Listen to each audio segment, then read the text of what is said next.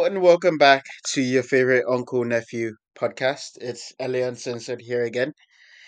Uh, you wanted to say something?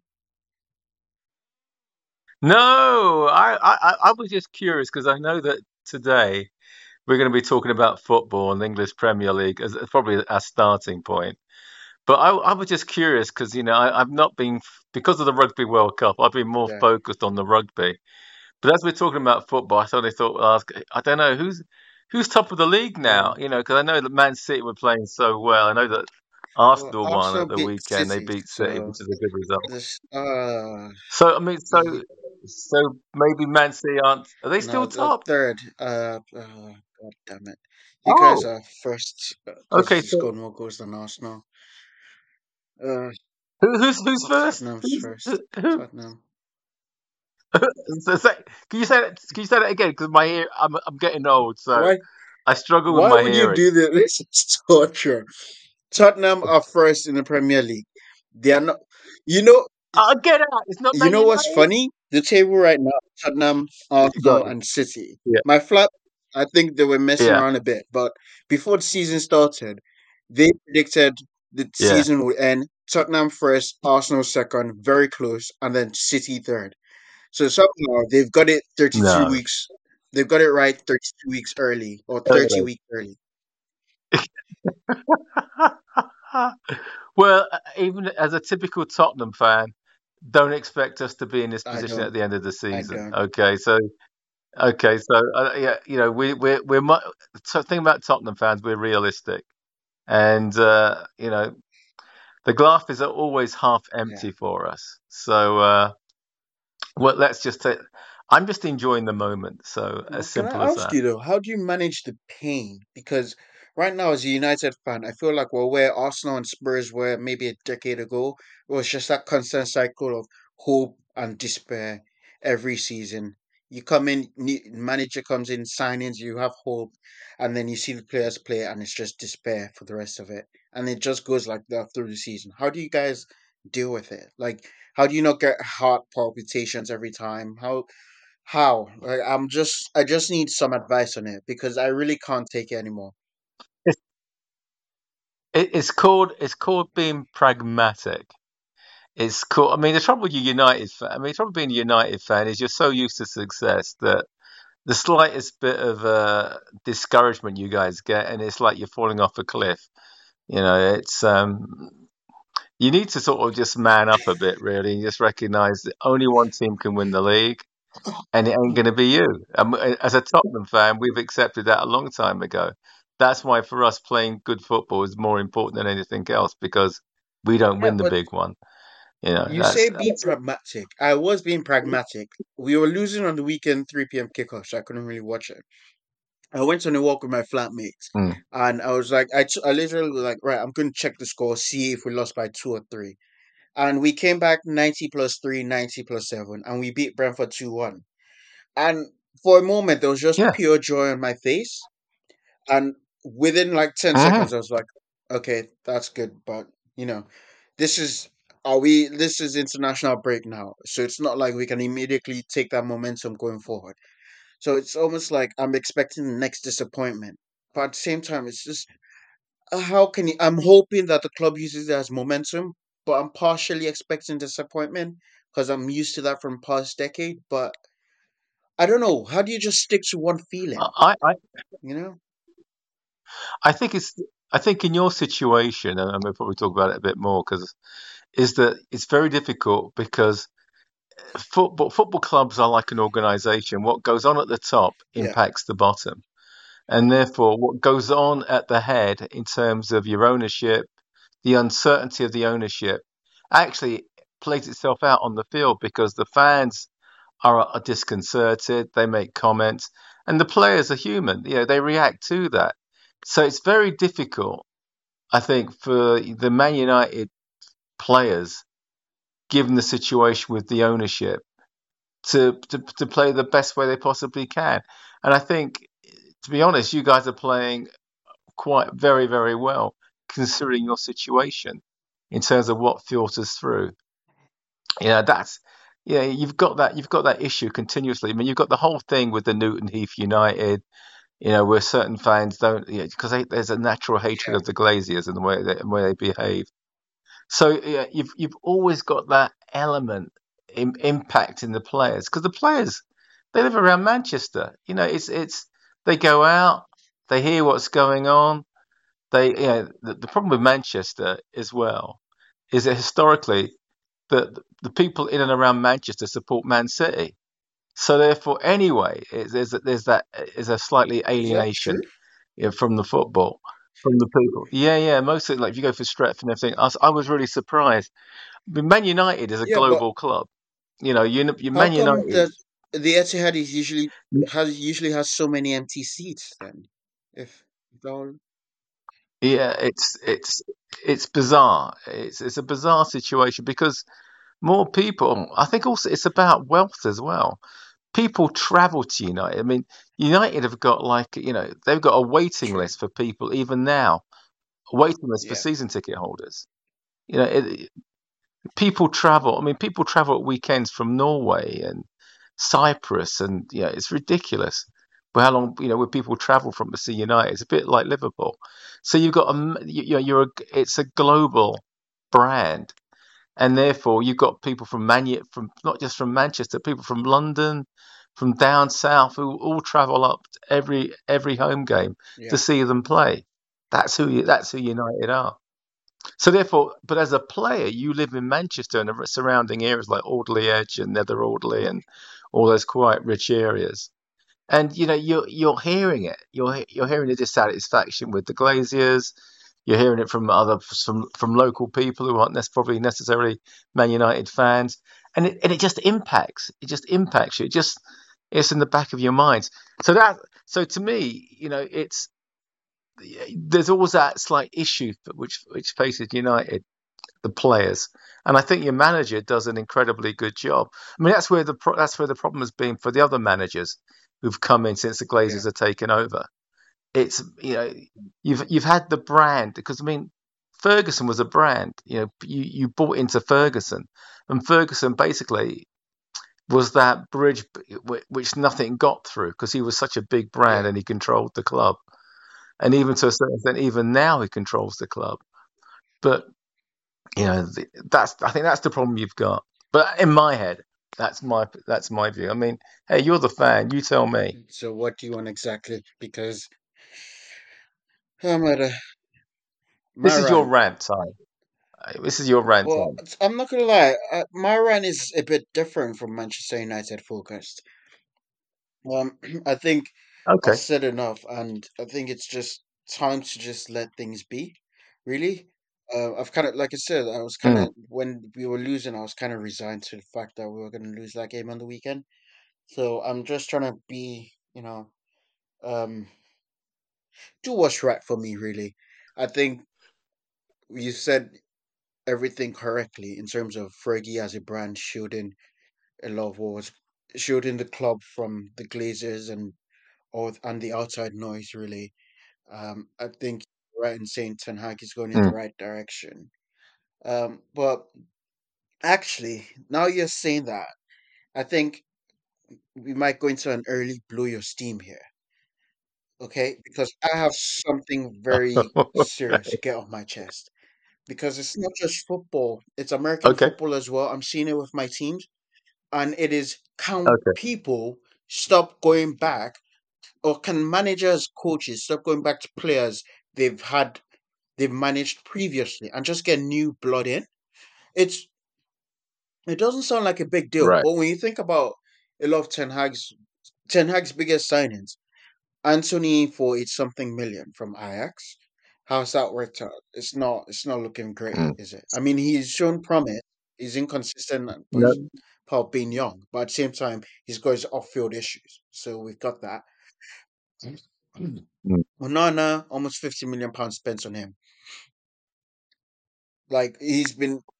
I'm not gonna miss my words. He's been terrible so far. He's literally a reason why we've lost so many games already. Um, when you think about Forest, what he did Right. against Forest, he was lucky we came back. well, it wasn't too bad, but the first goal they scored, where he almost just seemed to lay down as uh, Awoniyi approached him in a one-on-one. Even the first game of season against Right. Wolves, where he should have considered that last-minute penalty, but Vieira somehow Mm. us let us get away with it. And since then, Spurs are currently blaming too much. The Arsenal goals, Declan Rice's second, his winner, will what Onana surely could have done better on that. Against Bayern Munich, the first shot, Yeah. the first goal from Sunny, that weak Oh, shot right at him that he let slip under his fingers. Um, who else have we absolutely. played Yeah. recently? Brighton, uh, third goal he pro- he got a hand on it, but it was a weak wrist. Same again. I just remember Galatasaray. Oh my goodness! Let me. What were the goals he scored? First one was fine. Uh, that okay, yeah. First one from Zaha. Really, I do not. I don't understand what he was doing. He could have come out and claimed the situation, taken ownership of the situation for the ball over Mm. Um, when he saw Dalot was getting out muscled, he could have stayed over his. He could have stayed on his line. Zaha's shot was weak. It bounced, and Onana it just didn't look good with him playing in the air. Second goal was alright, but then Casemiro red card and the penalty. What the Mm. hell was he thinking? That was a pass that was not on, that anyone could see was not on at all. And Dries Mertens read it, got the penalty. Mm. Casemiro got his second yellow and got sent off. Luckily, Icardi missed, but Onana and Onana got away with that. But then we were down to ten men, and guess what happened? Mm. Icardi came on later and scored to win the game for Galatasaray later on. And the goal, if you think, if you Mm. remember the goal, it was it was a chip, and if Onana had stood, it was literally shoulder height. But for some reason, he went down so early. Yeah. Icardi, yeah, Icardi Too early. chipped Yeah. some. It wasn't even Onana could have got up and saved it in time, and he just messed it up. And then on Brentford again on the weekend, that goal he let in from Jensen got a wrist to it, weak wrists. That was the one thing with De Gea. His issues were with concentration and maybe playing out from back, and also coming out on crosses and claiming. But Mm. when it came to shot stopping, he was strong in his craft. You never accused De Gea of having weak wrists Mm. because he was always palming everything away, or he would go No. with his feet. You just Yeah. it's just not right. It's not right at all. That's Onan, that's the player he's brought in. Um, who else has he brought in? Lisandro Martinez been really good, brilliant, one of the best players last season. But now he's got he was injured for three months at the Mm. end of last season, re-injured this season, out for another two to three months. So that's not looking great either. I'm hopeful Mm. he comes back because he's been a brilliant signing. I'll give Ten Hag that. And the final one was Amrabat. Mm. Now, granted, Amrabat's mainly been played out of position at left back, but he still looked out of place in this team. Um, it was between him and Gravenberch, I'm pretty sure, when we were going for midfield on deadline day. And you can see the mid the energy Gravenberch Mm. brings to the Liverpool midfield when he plays. Um, he's even Mm. scored. I think he scored his first goal last week. Gets forward well, and you could just Last week. see Yeah. which is what we need alongside Casemiro right now. It's why it's, it's so ridiculous that. Scott McTominay hasn't been getting games because we just need legs. We saw with Hannibal Mejbri when he came in, Mm. someone who could just run around. That's what we need in midfield right now. Casemiro looks Mm. leggy. Bruno's played the most Yeah. minutes on, on most games out of any player in Europe's top five leagues since the start of last season. Because he started pretty much all the games, started for Portugal and other friendlies and the World Cup, and Right. he's just played non-stop. So it's nice to have. It should, we should have more people Mm. legs in midfield, and that's before I even get to Bill Belichick, because I don't know what's going on with this man anymore. Um, you know, uh, I listened to um Get Up this week on ESPN earlier this week, and Foxworth made a great point Right. about it. He said before Belichick used to, his decisions were based on humility. So it was Wes Walker, Julian Edelman, slot receivers out of favor. So there's a Mm. great, there's a sweet market for them because you got good guys but on low salaries, and he built his team around that with Brady. And after that, it was big tight ends with Mm. Gronkowski and Aaron Hernandez before his incident, and so on. He did that as well. Yeah. He built his team around that, and he had Josh McDaniels, he had Joe Judge, he had all his guys working that way in his coaching staff. And now, yeah, and now Yeah, the great coaches. he's brought those coaches back, and sure, the Bill O'Brien's offense maybe not, but now his personal choices seem to be based, especially what folks have said, seem to be more of arrogance. I'm going to zig when the rest of the league zags because that's what I've done before and that's what worked. But the Mm. difference is, one, Brady was like, um, yeah, like Steve Mr. Naismith would Stability. describe Yeah. him, the ultimate, or Shannon Sharpe, sorry, the ultimate, the greatest eraser in NFL history because he could cover up any deficiencies in that team. And now we don't have that. Our O line is crap. Yeah. He's brought in Trent Brown, who's not been great, been a lot of injuries, giving away penalties. The rest of the O line is just not performing up speed. He's continuing with this huge, with Mm. this mindset of slot receivers and tight ends. Hunter Henry is decent, but he's not top. And the rest of the receivers we have, no one creates separation for Mac Jones. Every Mac Jones, every throw Mac Jones makes Mm. is into tight coverage. Uh, we let Jakobi Meyers go, our best receiver last year, because we didn't want to pay him eleven million dollars a year, and we brought Juju Smith-Schuster in on the same Right. contract of eleven million dollars a year. Juju Smith-Schuster is the sixth, fifth or sixth receiver on our receipt on our depth chart right now. That doesn't include tight ends, by the way. Uh, you have Mm. Kayshon Boutte and Demario Douglas, who are late round picks from this year, ahead of Juju Smith Schuster. So it tells you Mm. exactly what his personal decision has been. He drafted three offensive, um, three guards and two kickers, or a kicker and a punter in this year's draft. Uh, That was that was crazy. I mean, that was absolutely crazy to draft those kind of. Considering the rest of the squad as I was well. surprised. Um, I mean, if you look at his recent first round pick history, all the way from 2018 when we got Isaiah Wynn, who is now on Dolphins on a one year contract because he Mm. was a flop. A lot of them. The next year he got N'Keal Harry. Mm. Um, that was ahead of AJ Brown, Terry McLaurin, DK Metcalf, uh, quite a few others in that year as well. And the scouts suggested all Mm. those guys ahead of Harry, and Belichick refused them, refused the advice. And I think right now there needs to be a structure in New England where we get because Belichick has always been a fantastic coach, no doubt. But right now, Bill Belichick, the general Yeah. manager, is sullying the work and reputation of Bill Belichick, the coach. And he, I think it's time for a change where Coach. he Mm. takes a step back from those decisions, roster and personal decisions. He doesn't have to be out the room. He can be in the room, but there just needs to be someone else who can veto some of the things or some choices he makes in that regard. But uh, you see, isn't that the issue though? That you know, most of the other managers, I mean, the general managers, coaches, have all disappeared now, haven't they? Is- Isn't he? Isn't he the last one? Yeah, the league? yeah. I So think he's the last O'Brien one. was the previous one before him.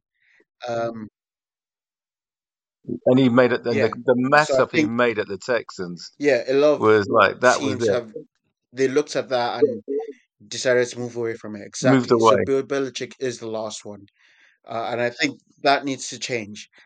Yeah. So yeah, because the problem you've got, Bill Belichick's personality, even though he has no personality when you see him on television, it's just his personality is too big. I mean, who could actually go in and be a general manager Mm. over him? Nobody. You know, it was a similar scenario when Bill, with Bill, when Bill Parcells went from being a coach to being, you know, a general manager coach, and he was still coaching. And he brought other general managers in above him. It's like it's a difficult thing to do. He- he- These guys are they're too big. Their two personalities can stop anything from happening. You know, and these guys Yeah. have got the ear of the owners, which is the key. And I, so I think it's very difficult. But I mean, but you are right. He needs, I think, Belichick especially needs to needs somebody else in the room who he trusts to sort of to basically to allow him to focus on being one of the best defensive coaches that the game's ever seen. I agree with you completely on that, and uh, and also you know that's where he needs Yeah. to be. I agree completely. Uh, the scenario with Ten Hag is an interesting one because you know he in one sense he's the coach. He's not a manager. He's the Uh, head coach, isn't he? His title. Not hundred percent sure. Therefore, and I thought, isn't Edwards okay? And isn't Edwards the uh, the guy responsible for buying and selling the players? but the So I thought there was a separation of roles there. sorry, is that So uh, because Ten Hag feeds the advice in, but because we don't have people at that level, at the top level, who actually know that much about football, they can't really speak mm, much when Ten Hag yeah, decides he wants a player. There's no. It's like it's not like you have an Edwin van der Sar or someone like that who can say, "Is this is system? Why not take this man instead?" It's very much because it's like mm, Woodward when he was there. It's very much financial guys who are suddenly put into a football room, and I think there was yeah, has Darren Fletcher left the club now? I'm not too sure, but I think he was the only football man there who was who actually knew what he was doing. He was one who knew what he was doing. But I don't think yeah. he's still the there. business side. Yeah, and and, I- and hen- hence your problem, really. I think you do need to have a good relationship between the two. I mean, Tottenham. Sorry, coming. No, let's talk about Arsenal. I mean, Arsenal quite clearly have got a very good scenario in terms Yeah. of the players and how it's controlled. Uh, similar with Man City. I mean, there's a, who's the Spanish guy? Pep work, used to work with at Barcelona, who Um, basically looks and controls the yeah. players, and you know, yeah, and he just they've got a, such a good relationship that they can do that. So y- you're right. I mean, that's you know, you need to have somebody who can sort of say yes, no, or Yeah. nah, ain't- nah, he's, uh, he ain't right for us. You know. And so, yeah, so you need that sounding board of somebody you can trust at that level. I think, yeah, the game has changed in, in football whereby, you know, we, we don't have managers anymore. These guys are head coaches, you know, and I think there is a need to, well, the best example of that, or maybe the worst example of that, of course, is Chelsea, where they have a bunch of guys who just go and buy players, and the manager's got no control over who, he just turns up and there's a bunch of there's a new player there living, you know, who's never probably seen before. So I think that you need to sort of you need to have a football man at the board level to help in that sort of you know that sporting director role. I fully agree with you, and I think Belichick, but it's difficult for Belichick. You know, when you've won, won a number of Super Bowls like he has, who's he going to listen to? And uh, and you know, Kraft, Robert Kraft, the guy who owns New England Patriots, is always going to go and talk to Bill Belichick first. You know, it's just it's just the nature of the beast. So I think that that's your problem there, and it is right. I mean, he's won six Super Bowls, so therefore he has the right. He's earned the, Belichick's earned the right to do what he does, unless he's got a maybe a fight a ten year disaster period. Okay, he's had two or three. He's had what, Yeah, I his think third year Brady retired, without a decent winning record. winning record. Yeah, one. Yeah. So this season, I think he has another two down seasons. Then I think Robert Kraft may be thinking maybe Bill is going to say, I think it's maybe time that you moved upstairs and became Yeah, general manager and you brought in some of but these young guys that would be underneath you, counterintuitive though, which was what happened with is you Parcells. want him removed from general manager position because that's where the issue is, not the coaching. Yeah, that's true. But but that's the problem is. That ain't going to happen. That's, I mean, that's that's the part. Of, that's what's going to happen. That's what I'm saying. The only way it can work, it was likely to work, is he'll move him upstairs. He won't move him out. Where it is, and he's ne- you know, and no self-respecting general manager is going to want to go and be a general manager in between Robert Kraft and Bill Belichick. How you going to, you know, who are you going to get to do that role? You know, anybody's any good and talented. Well, he won't go back. That ain't, well, that's never going to work. There you go. Isn't, isn't Tom Brady? Nah, who's, who's he, is he not just bought into? What football team. teams he just bought into? Yeah, he's he's enjoying. Well, that's it, Birmingham um, City, isn't it? His time. Yeah, so he's got he's, got other focus. Buying into the Aces, or he's creating a woman. No, he's buying into the Aces as well for WNBA. So he's he's just enjoying his time of right. Investing, making his money. So yeah. Yeah. Yeah, exactly. So he's he's uh he's he's going to be doing his own thing, and maybe at some point in the future that might happen. He'll go back and. I, I think he'll he's should become a general. I doubt it. Though. He doesn't need the money. Contract. I don't know what's going on with that, but oh yeah, he, I think he is meant to take this year off and then re- start that up next year. So I think he'll probably go into his TV analyst role more than anything. Next else. year. Yeah. Yeah, I mean he'd be he'd be good to listen to. That's gonna be fun. I mean Tony Romo is I think very very good. I, I really like Tony Romo, but uh, even listen to yeah Peyton to have and Eli Manning, Tom Brady on show, that'd be pretty you special. learn a lot. But then I think Tom Brady is just gonna bring a whole new, yeah, whole different bunch of stuff to it. Yeah. And yeah, because I mean it's funny because I look sometimes yeah. at some of the old defensive like the some of the defensive players, you know, the guys who go way back with, with Brady. And and they all the amount of respect I mean, they have the for Brady is amazing. Absolutely anytime, like amazing. Randy Moss to the yeah. um, Patriots, or you had when he was in Tampa Bay, you had Gronk, you had AB, you had Fournette, you had all these guys coming through. They were like, I want to play for the goal. You are you yeah. telling me to, I can play for the goal for like they took reduced contracts just to be there Yeah. and just to be part of that experience. So I think he's probably like what you said is right in terms of he could be a great GM in terms of just who he could attract. But yeah, yeah, it's a, it's an interesting thing just think about and just fantasize about. The just imagine Brady having a bit more power than Belichick. just imagine the chaos that would bring. It you could make a TV show of it Hard Knocks come calling, maybe? Eh. yeah, hard knocks come Yeah. calling. Yeah, that would be an interesting one, but that, that ain't ever going to happen. I mean, can you imagine? I mean, yeah, they've had a bit of a, their fallout with him leaving is, I think, too strong for it for him to go back. Yeah. And I think these are two guys who are two alpha Yeah. males, and I don't think it just wouldn't work. You know, yeah, no. I mean, you, but you're right. I mean, the, the, the, the natural desire would be to get Belichick focused on, on coaching, and uh, I mean, as defense as a defensive coach, uh, I don't think there's anybody better. I'm sure. I'm sure people can talk about, you know, what's his name at Philadelphia. Uh, um, forgot his name. Wow. No, no. Well, Tomlin, yeah, was a defensive coach, but it's also Buddy Ryan, as I'm thinking about. People talk about Buddy Ryan being one of the best defensive coaches of all yeah. time, and but Belichick is, to me, is at the top of that list. You know, in terms of defense, understanding, setting things up. Yeah. So I mean, yeah, if he could just be. I remember Lawrence. I was listening to Lawrence Taylor talk on one podcast, and he said that Bill Belichick is the best coach he ever had and he wasn't a coach.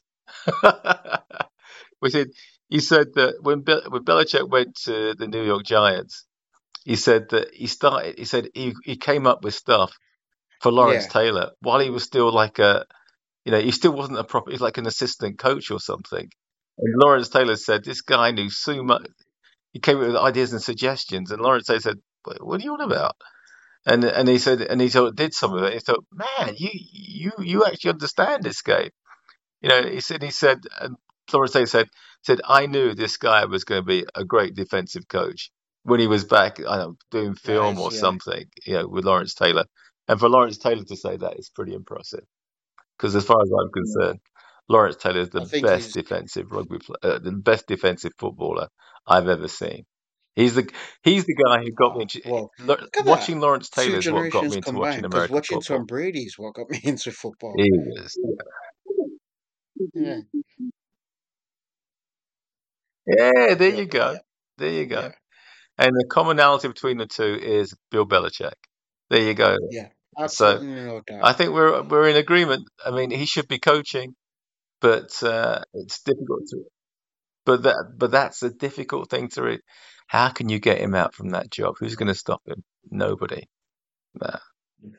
Apart from Robert Kraft. Maybe if Robert Kraft's got Oh, a grandson Could maybe. who wants to be general day, we'll manager.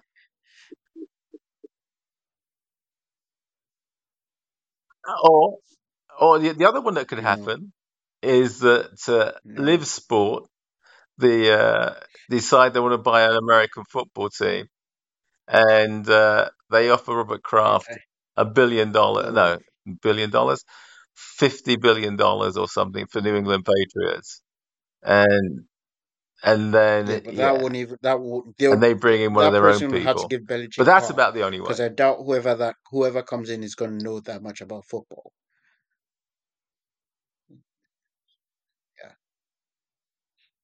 Yeah. Nobody's going to know much about football, so it ain't going to happen. So there's, there's no way it's going to happen.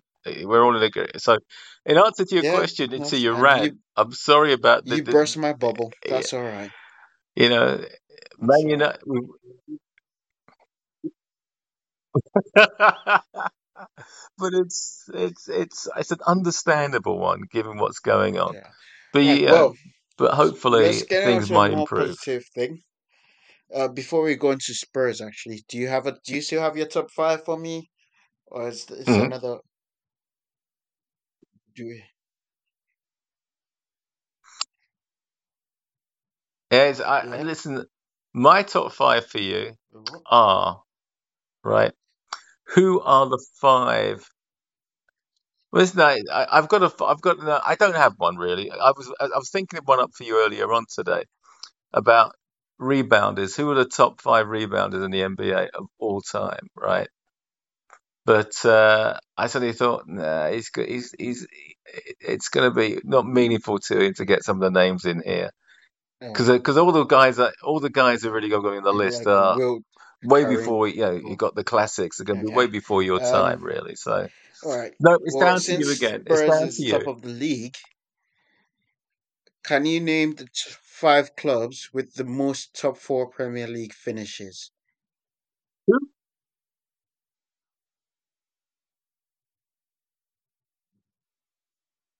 ah well Tottenham will be one of them Yeah. hmm okay let's start with the obvious one top Yep. four Liverpool I'm surprised you didn't go.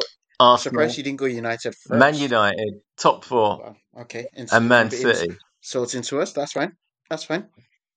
So nah you've got Arsenal, Liverpool, United, City.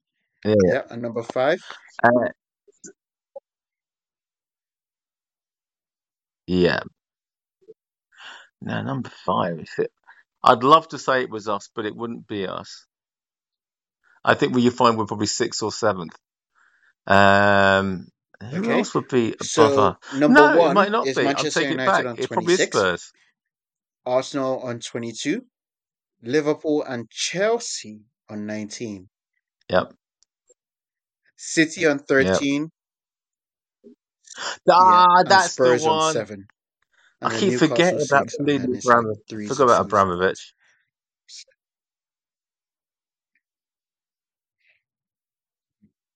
Yep, yep, you're quite right. Sorry, I'm, how did I forget Chelsea? Don't Chelsea should apologize have to been me. there. Of I'm course, it. Chelsea should have been there, I Chelsea, the more I apologise like for that. I'm good I with should it. have put yeah. So four out of five. Yeah. but yeah, they're, they're they're the they're the ones I would expect. I mean, it's the other ones. I mean, but it's But going this is back. Premier League, so They're from teams 92, like 93. Aston Villa Yeah. when they were at their heyday. This is not Premier League. Yeah, yeah. I mean, it just shows you the dominance, really, of the Manchester clubs and Manchester clubs, Liverpool, and and London. Really, it really is. It's just ultra. Yeah, these are real centres of football, Yeah. and Honestly, you under know, him, clearly we United finished third because three times, you've had the that was the Ferguson lowest effect. ever finishes in But his 20, in his 20 years in the Premier League. Yeah. Well, mm, yeah, but that was in Premier League. Premier League. Well, his first season, so he Premier League, he just managed yeah, to avoid relegation. Premier League since 92-93. His lowest finish in his 20 oh, it wasn't, was, it? was three yeah, third yeah. place finishes. And then, of course, That's he had 13 first place finishes. So, yeah. He's just amazing, really is. I mean, yeah, incredible. as much as, as I don't like the man, you've got to respect him. Yeah, he's he's. I, I would say okay, Yeah. and you okay. And let me go back to the old prem, the old first division. But I mean, I would say of the top managers, the top, in my opinion, the top handful of managers in Mhm. my in my time would be, and I'm not giving them any order: Shankly, Clough, Ferguson. Uh, who else was up there? As far as uh, they're, they're, they're my they're my top three. Clearly, I'm going to put Bill Nicholson in there because I think he's great for Tottenham. But those four managers, you know, were like, and uh, okay, were amazing. You know, they were characters. They they played. They, the teams played good football. They drove things. Uh, you know, amazing. You know, Mm. and they and they basically they inst- and the thing about them was each of them left a legacy. You think, I mean, in terms of what took place, even bit bit less so in terms of in terms of Ferguson, but he was there so long. But Shankly left a legacy. Uh, you know, Clough left a legacy in terms of with Peter Taylor, and Nicholson left a bit of a legacy with us. But I mean, we've never been able to really recreate it. But you know, but Tottenham have, have always been associated with a particular type of football because of Nicholson. You know, we we have a brand of football that we play, and it's even now. You know, so Tottenham fans expect us to play attractive, entertaining football because of the manager that we had. You know, so yeah, each of them to me were quite strong characters, and uh, yeah, tremendous. Yeah, top four. If you were to ask me for a fifth manager, I'm not sure. I'm, I'm sure there's some great managers, but you know, clearly the guys at Liverpool what after after Shankly, but I think these boot room boys like Paisley, Bob Paisley, he basically won a lot more trophies than Shankly did. But Shankly introduced the culture, and that's what I mean by it. That they each of these guys create a culture around them in terms of how football should be played. Yeah. Okay, and some people might say Don Revie should be in there as well, but I am not That's a Don Revie fan. I'm not that. I don't think. I don't think his football yeah, was that great. to be honest, I did read a book uh, about the history of football tactics, anyway, named a lot of before your time. Um, before your so I do understand what kind of understanding where we're coming from. I think in my time, though, I think I would probably go strictly speaking, strictly yeah, sticking to what I've watched and what I've seen. I mean, obviously, most influential would be Sir Alex, Wenger, Guardiola, mm, Mourinho, and one that I think go, flies under a radar a lot in Carlo Ancelotti.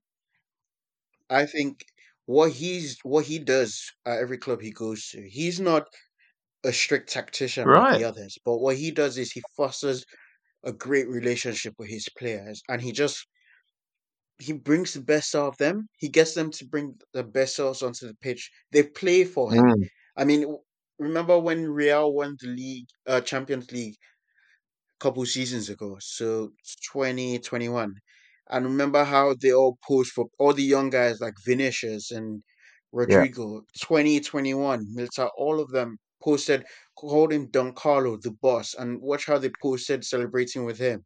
It was he Mm, looks like he was a father to them.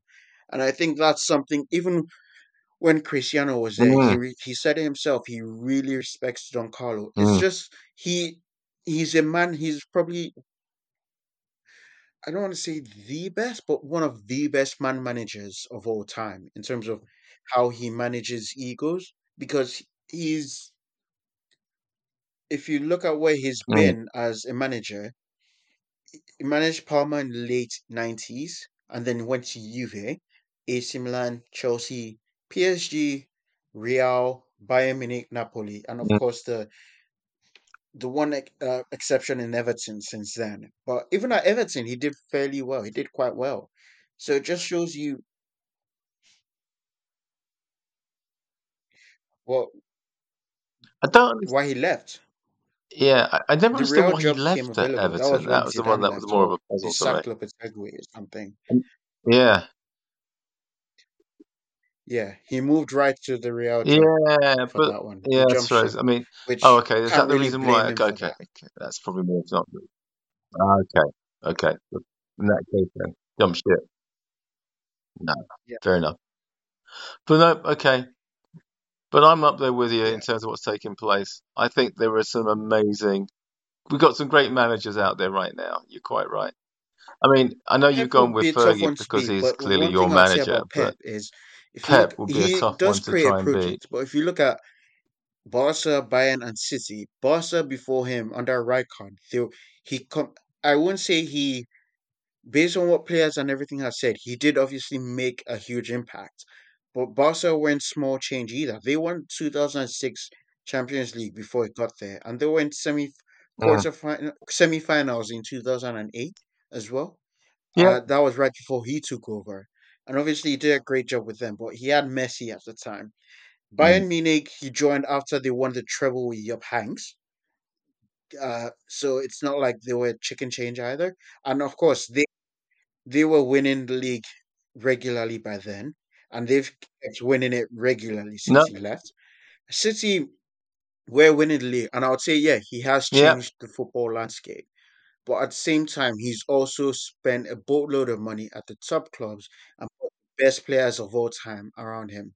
Oh, or not of all time, but the best players in the world around him. Yeah. Under Sir Alex, Sir Alex took over a team that was in relegation zone, and he worked and built a sustainable project 26 and for 26 and a half years. And no discredit to Guardiola because he's done great with City, but being somewhere three to eight years mm. and doing being great with them is very different from being there 26 and a half years.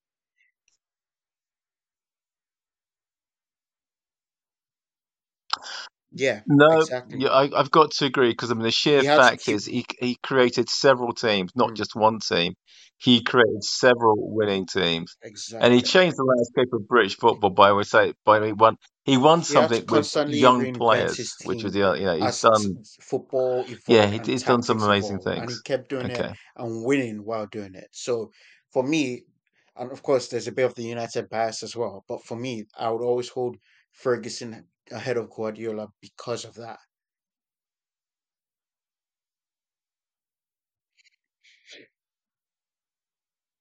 I understand. I completely understand your rationale. No, and I wouldn't. I wouldn't argue with it really because I think there's something. Inter- I think there's something sustainable when you can create a sustainable, ongoing organization that, irrespective of what takes place, you continue to win.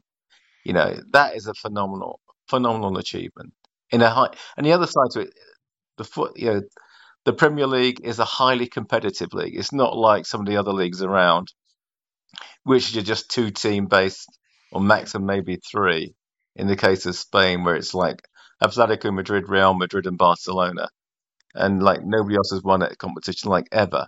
You know, so you know, I, I agree with you. I agree with you. I mean, it's to do that in a highly competitive league like the Premier League Yeah, is a real achievement. He's yeah, Nice I, I go with Um, you. He's top of the yeah, list. is there anything else you want to speak about?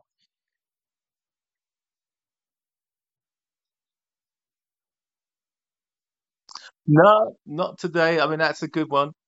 Um, I mean, I think we can talk about next time we chat we can have a quick conversation about, well, not so quick, about the Rugby Tell World Cup because the quarterfinals. Sorry, just to interject there. Have you been and, following uh, the Cricket World Cup? We can have a catch up on that. Really good because I think. Well.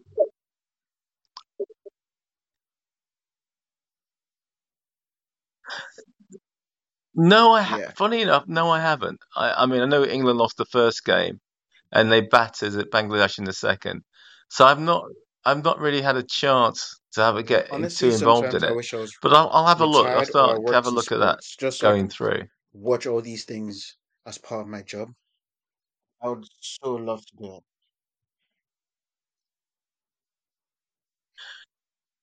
Well, well, I'm retired, and I, I don't. I'm retired, and I don't have the time to look at it. So yeah, you probably need to work in sport. To get a chance to see them all.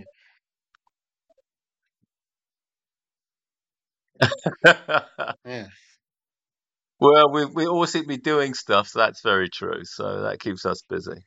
Anyway, let's catch up next week, okay? And uh, it'd be good to have a chat about maybe both the Rugby World Yeah, Cup fine. and We the Cricket World about it. Cup, and uh, that'd be an interesting one to have a conversation about. Yeah, because I mean, uh, I hey, know West West Indian blood can show through, don't know if and your Jamaican Jamaican blood can show through. So we can, yeah, we can have some conversation. Ah, there we go. Oh yeah, that's true because West Indies is No, no, Jamaican Jamaican cricket. team is part of the West Indies cricket team Yeah, for the. World Cup. Yeah, definitely. Yeah, yeah, Right. exactly. So we can have a conversation, see how that goes. Yeah. Okay. Speak to you later, Uncle Leslie. Bye. All right. Good to speak. Speak again next week. Bye.